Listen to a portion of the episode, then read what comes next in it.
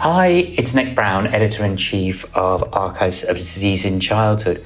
Welcome to the August Atoms, the forum where we discuss new papers that have just come through online or in print and look at different angles from them. As always, I'm doing this today with Rachel Agbeko, our senior editor. Welcome, Rachel. Hi, Nick. And it's always lovely to have these conversations with you. Senior editor of ADC and I'm a paediatric intensivist in Newcastle at the Great North Children's Hospital in the UK. Thanks. A lot, a lot to look at. I mean, there's a strong undertone this month, or a strong thread of observational studies. And I thought we could start by looking at cohort studies. So there's some very rich data, um, which is cohort based in this month's edition. And I guess I felt that this was due um, a re-endorsement in some way. It it's over the last few years perhaps become a little undervalued. So we'll start with what seems a good entry point with a very tangible issue. So CT scans and mild traumatic brain injury. What did you think of this paper by Sonia Singh and her colleagues in Melbourne, Rachel? I quite liked it, um, Nick. So as you say, it's it's fairly tangible. It focuses on the uncertainty of the role of um, CT scans in mild traumatic brain injury. And this is a, a secondary analysis, a planned secondary analysis of um, the Australasian Pediatric Head Injury Rules study. Mostly f- focuses on cost effectiveness. So the issue is we don't want to miss important intracranial pathology after blunt head injury. And we also don't want to unnecessarily expose children to irradiation um, so that we can reduce the risk of malignancies. And in addition, we'd like our actions to be cost effective. So, in terms of decision making, there are different rules. There's CHALICE, CATCH, and PECARN. And the PECARN, or the Pediatric Emergency Care Applied Research Network head injury rule, shows the highest sensitivity for clinically important traumatic brain injury and missed the least number of patients requiring neurosurgery. So, if you look at the subset of minor head injury, so Glasgow Coma scale about 14 to 15, you can then substratify to very low risk for clinically important traumatic brain injury, moderate risk, and high risk.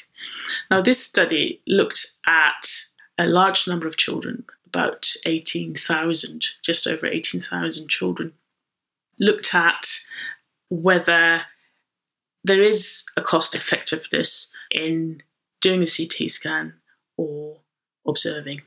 What I found interesting was that if you look at this category where you don't want to do harm uh, and you look at the cost associated with it, then how do you how do you define cost or cost effectiveness? And this this study looks at a I wouldn't say narrow, but a, a short term cost effectiveness, whereas you could make the argument that you could do something more nuanced, and the, the authors acknowledge that. What I felt helpful was that you've got the clinical decision rule, and then now we've got some evidence as to which categories uh, it might be helpful from a cost effectiveness as well. Yeah, all very interesting. And the, the reality is that cost effectiveness is part of any health services equation and applies as much to pediatrics as any other branch of medicine. So very, very topical, very thought provoking. I thought we could um, visit some health surveillance data next. There are three papers worth discussing, I think, um, and they show, all in slightly different ways, the importance and usefulness again of cohort studies. So Lilia Bliznashka and colleagues at Harvard in Boston report on their analysis of diet and development in children aged three years to five years in low income countries.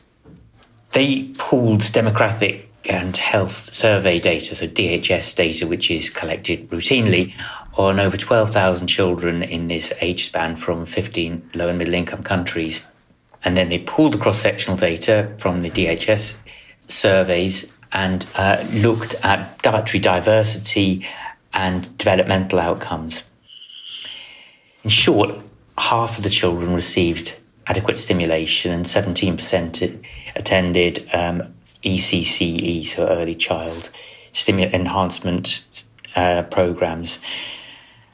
The child development was suboptimal and 24%, so a quarter of children were off track in cognitive development, about a third in socio emotional, and nearly 90% in literacy and numeracy. And child diet appeared to be a prominent predictor, let's say. It's a, there's a strong association.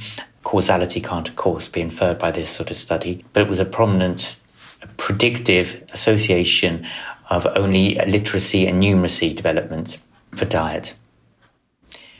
So, thought provoking data we followed through with an editorial by Marko Kerac at the London School of Hygiene and Tropical Medicine, who reflects on this study in his editorial, Diet and Development Beyond a Thousand Days, ensuring children thrive as well as survive, which has now become the topical question. So, um, over to you, Rachel. What inferences would you make? So I think there's the questions behind the data.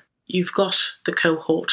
It's a routinely collected data, and I use the word routinely uh, loosely in the sense that there is no predefined hypothesis. There's a set of questions to be answered, and they're asked in a systematic way over time in a defined uh, population.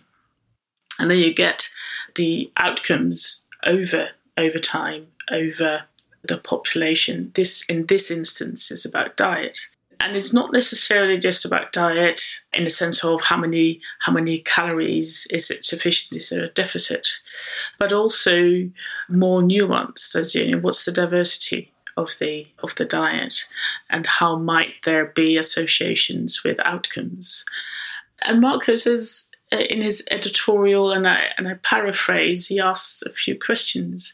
He said, "How do we frame those observations?" So the authors use the word suboptimal in terms of outcomes, and he said, "So why why is this not a tragedy? Why is this not a tragic loss for families, their communities?" and countries and ultimately to the global society of children not reaching their full potential. I thought that was that, that's important. Then sort of you've got the outcome in numbers, and then rather than saying, well, that's suboptimal, you might say, well, actually, that's tragic and it's preventable. So what do we pay?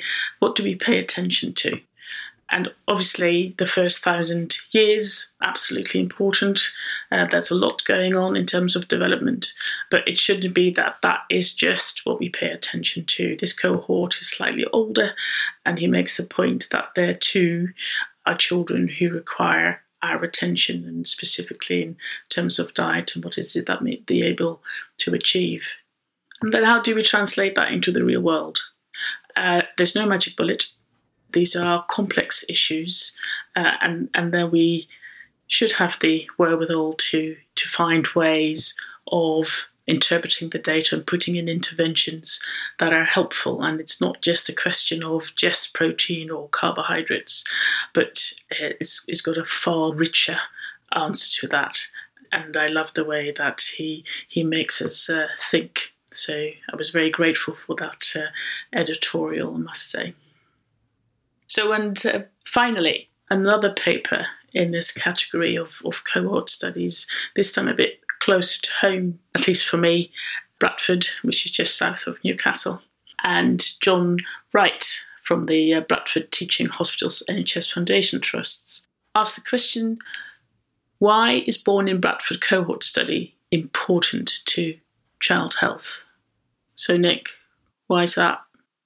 Well, lots, lots of reasons. Um, and anyone who's familiar with the Born in Bradford study will know that um, it augments the data from other similar cohort studies uh, like ALSPAC, like the Millennium Cohort Study.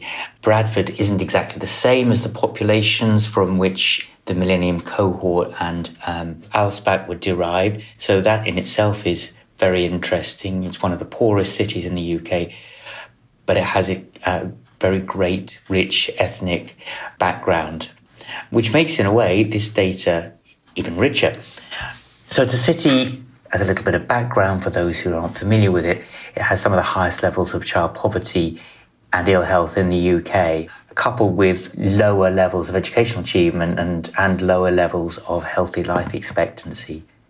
So, what distinguishes Born in Bradford from the other cohorts? Well, it's partly the focus on change and community empowerment, and that, as far as I know, is something that the other cohorts didn't really address. So it was designed from the start not just to describe problems, but to provide useful evidence to policymakers and practitioners and ways of partnership working to develop solutions. And that is certainly, again, as far as I know, pretty unique. The research was embedded within routine clinical practice, within local government, within schools and communities to promote the translation of evidence into practice from conception through childhood and into adulthood.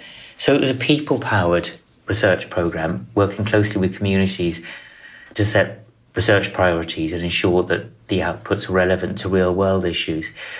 And that's very topical in many ways, as over the last few years, there's been a realization that the best run randomized controlled trial in the world isn't going to solve anything without the means to implement it. And implement means anything from what changes at community level to school level to preschool level to uh, policy level at government level without all those factors being pulled in the same direction the results quite possibly will never be translated into the change which the research deserves.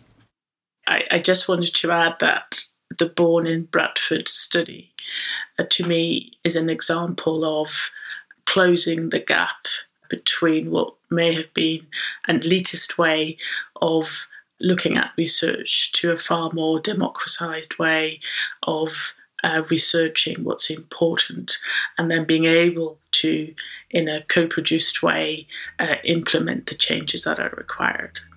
So I'd love to see far more of that.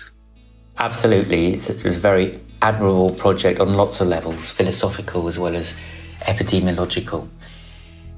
So before we sign off, I'd just like to remind you that we publish regular podcasts about some of the best content, not just atoms, of course, uh, Fantoms or neonates, Archimedes, um, and of, of, course the spotlights which Rachel herself hosts. Um, platforms include Apple and Spotify if you want to get it directly through your through your device. And we'd like to hear from you, so get in touch to our social media channels or leave a review on the ADC podcast page on iTunes. Thank you so much for listening. Have a great summer. See you in September. Bye for now. Bye from me.